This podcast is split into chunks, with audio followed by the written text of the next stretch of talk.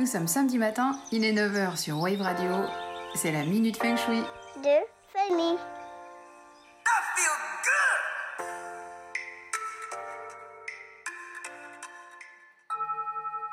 Aujourd'hui, je vais vous parler du Feng Shui dans la chambre d'enfants et d'adolescents, différent de celui qu'on applique, nous, parents, dans les nôtres. Un enfant doit avoir son monde à lui, et nous devons le respecter, ce qui ne nous empêche pas d'intervenir à différents niveaux. Pour les enfants, comme pour les adultes, il existe des directions favorables dans lesquelles orienter les têtes de lit afin de générer un meilleur sommeil. Cette direction est propre à chacun et contrairement aux idées reçues, ce n'est pas forcément le nord. Dans le cas des enfants, surtout s'ils sont plusieurs dans une chambre, ça peut être difficile à organiser. Alors, et de manière générale, on part du principe que l'énergie de l'Est, au soleil levant, leur est bénéfique, sauf dans le cas d'un enfant hyperactif qui sera plus apaisé si lorsqu'il est couché, sa tête de lit est en direction de l'ouest, en l'occurrence le soleil couchant. Ce qui est primordial, c'est que l'enfant se sente en sécurité dans sa chambre. Pour ça, il faut que depuis son lit, il voie la porte et qu'il ne soit pas placé sous une fenêtre qui peut générer une sensation d'avoir la tête dans le vide. Ou alors, il faut mettre des rideaux assez épais. Si dans une chambre, il existe des recoins peu éclairés, des objets qui projettent des ombres qui ne sont pas rassurantes, un vide sous le lit où le croque-mitaine peut se cacher, ça peut perturber la qualité de, du dodo et enflammer l'imagination de l'enfant. Alors, on peut penser à une veilleuse pour les recoins et un symbole de protection placé sous le lit que le, l'enfant choisira.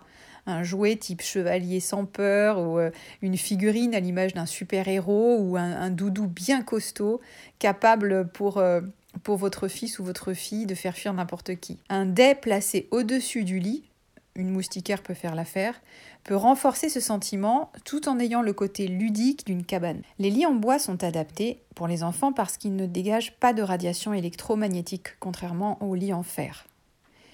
Nos petits savent instinctivement quel type d'énergie est bonne pour eux. C'est donc important qu'ils donnent leur avis sur l'organisation de leur espace, et même la déco. Là où on peut intervenir, c'est que la délimitation entre les zones de sommeil et de jeu ou de travail soit bien matérialisée. Et aussi sur le mobilier.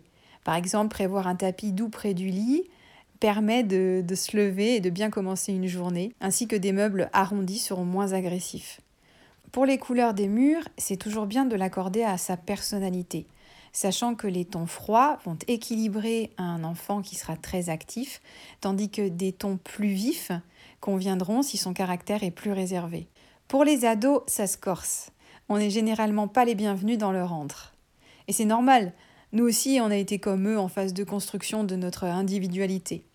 Alors j'ai tendance à préconiser de ne pas chercher à leur imposer nos personnalités, nos goûts, mais au contraire à les encourager à exprimer les leurs et exprimer leurs émotions. Ils sont en perpétuelle évolution durant leur adolescence, ce qui impacte la déco qui change d'une année sur l'autre. On peut trouver des compromis avec eux et les conseiller dans l'organisation de leurs pièces, qui fait souvent office à la fois de bureau, de salon, de, voire de cuisine. Tout ça mélangé peut contribuer à les, à les désorienter, plus que ce qu'ils ne sont déjà. S'enfermer dans un endroit où l'air est vicié et où tout s'accumule n'aide pas à avoir des idées claires ni à travailler en restant concentré.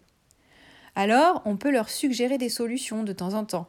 C'est mieux que de briser leur intimité sans frapper à leur porte, à ranger à leur place sans leur autorisation. Donc les, les aider à scinder les types d'énergie est un plus, par exemple, en rappelant certains fondamentaux, comme le respect de soi et de ses propres sens. Donc euh, c'est bien de leur faire comprendre qu'il vaut mieux jeter les paquets de chips ouverts depuis des semaines, ou euh, ramener à la cuisine le bol rempli de céréales et de lait, mais pas que, vu l'odeur que ça dégage. C'est bien de mettre le linge dans un panier prévu à cet effet. Parce que notamment ça permet de gagner en surface inoccupée sur le bureau et sur le sol. On dit qu'au-delà de cinquante pour cent d'espace occupé dans une pièce, elle est encombrée et désordonnée. Or, c'est souvent le cas de nos ados qui n'ont vraiment pas les mêmes priorités que nous. On peut y remédier euh, et leur acheter ou choisir avec eux des boîtes de rangement ou un placard fermé, qui lui-même risque d'être un joyeux bordel, mais c'est pas grave si les portes sont closes. Selon leur état d'esprit du moment, c'est bien de rester vigilant par rapport aux images qu'ils collent sur les murs, notamment si elles renvoient à des choses violentes, sombres ou tristes. Des visuels positifs qu'ils choisiront eux-mêmes de quelque chose qu'ils aiment seront moins perturbants et moins déstructurants. Pour le bureau, c'est bien qu'il ne soit pas face à un mur.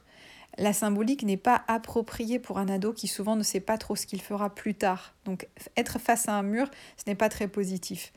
Et si on ne peut pas faire autrement, c'est bien d'accrocher une affiche qui lui plaît et qui sera plus motivante. En bref, si on a encore la main sur le rangement des chambres de nos enfants, il en va différemment avec une chambre d'ado. C'est un espace privé à surveiller et qu'il convient de respecter. Tout ça passe avec le temps de toute façon. Et puis si ça vous énerve, dites-vous que quand ils en partiront, ça vous manquera. Sur ce, salut et bon week-end. La Minute Feng Shui de famille. Retrouvez-moi tous les samedis matins à neuf heures sur Wave Radio. Podcast en ligne sur wave radio point f m.